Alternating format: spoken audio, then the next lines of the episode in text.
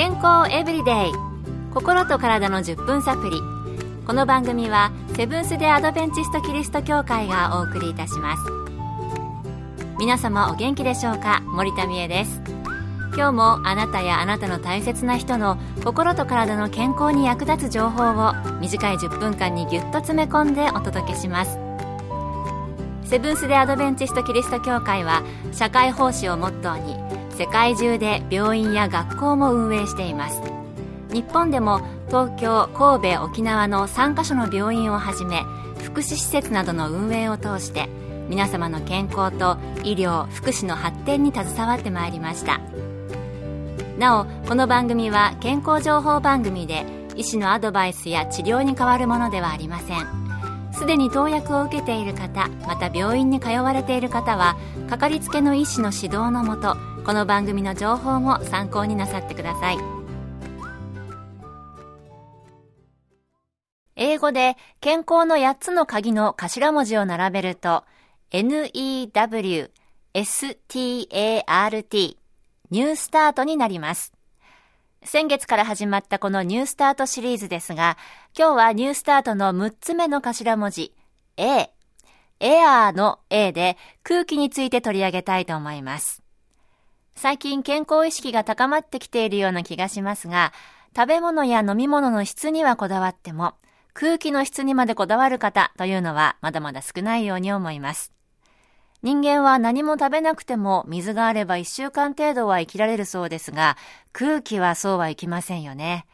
そこで今回は空気と健康について、アメリカで自然療法を学ばれ、アメリカと日本の看護師の資格を持ち、健康教育活動なども積極的に行っていらっしゃる山室敦さんにお聞きしました。空気が健康のためというより、生きるために必要不可欠なのは皆さんがご存知の通りです。そして空気がきれいなほど健康にはいいことも当然のことです。福音社で出版されているトータルヘルスへの12の鍵という本の中に空気についてこのように書かれています。きれいな空気を深く吸い込むと体中に活気がみなぎります。酸素はまた動植物の成長を促します。さらに肺を保護している繊毛の働きを良くします繊毛とは非常に細かい毛のようなものでホコリや粒子刺激物などが肺に侵入するのを防いでいます酸素交換が正しく行われると体温と安静時の心拍数を下げ吸い込んだ細菌やウイルスの増殖を抑えます。このようにきれいな空気を深く吸い込むことでたくさんのメリットがあります。赤ちゃんが生まれた時産声とともに最初にするのが呼吸です。人間は呼吸なしには5分も持たないと言われています。これを正しくすることで私たちの健康に大きな影響を与えるということを覚えたいものです。なるほど。何気なくしていますが、私たちの呼吸って生きていくために体にものすごく影響を与えるんですね。それでは続けて山室さんのお話です。病院で働いていますと、全身麻酔で手術を受ける患者さんには、意識が戻って人工呼吸器が取れた時に正しく呼吸ができるように道具を使って深呼吸の仕方や咳の仕方を練習させます。これは術後の回復にとても大事になります。深呼吸によって肺を膨らませて、肺の中の細菌が炎症を起こすのを防ぐこと以外にも、胸の周りにあるリンパ節を圧迫してリンパ液を出します。このリンパ節は微妙な圧力によってリンパ液を出すのですが、深呼吸をすると、胸液がそのちょうど外側にあるリンパ節を微妙な圧力で圧迫することによって起こります。これは免疫力を上げるのにとても重要な働きをします。また、術後、微熱がある患者さんにトリフローやインセンティブスパイロメトリーといった深呼吸を助ける道具を使って呼吸を練習しますと、練習前と比べて体温が下がったというケースを何度も見ました。なので、術後の患者さんに限らず、私たちも深呼吸を正しく定期的にすることで健康を増進させることができます。今日は健康の8つの鍵、ニュースタートの6つ目の頭文字 A、空気について、看護師の山室さんのお話をお送りしています。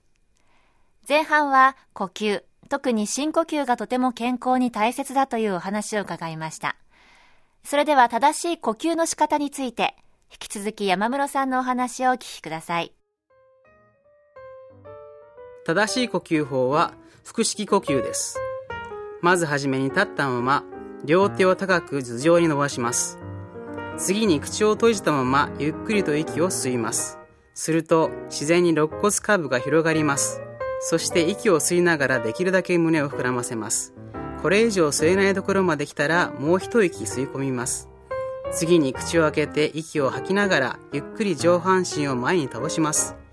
息を吐き切ったら軽く咳をして最後の空気を吐き出します。これを毎朝5回から10回繰り返してください。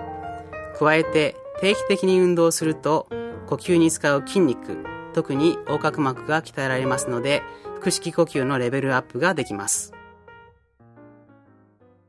なるほど。意識的な深呼吸の仕方。吸い切ってから、あるいは吐き切ってからもう一息。なんかね、軽く咳をして最後の空気を吐き出すっていうのが 面白かったんですけど。では、空気と健康で私たちが健康のために日頃からできることはあるのでしょうか？まずは可能な限り空気が汚れた環境から離れましょう。そして定期的に部屋の換気をすることです。浅い呼吸ではなくて深呼吸を意識して定期的に運動をしましょう。仕事の合間に休息をとり、できれば屋外で深呼吸をしましょ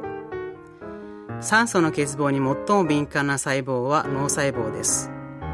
脳に十分な酸素を送れるよう日頃から心がけましょう。空気と健康。深呼吸が免疫力を高める助けをする。また正しい腹式呼吸の方法など、普段からの心がけで実行できる興味深いトピックだったのではないかと思います。あなたも今日の項目 A、エアーも含めて健康の原則を実行して健康ニュースタートなさってみませんか？今日の健康エブリデイいかがでしたか？番組に対するあなたからのご感想やリクエストをお待ちしています。さて最後にプレゼントのお知らせです。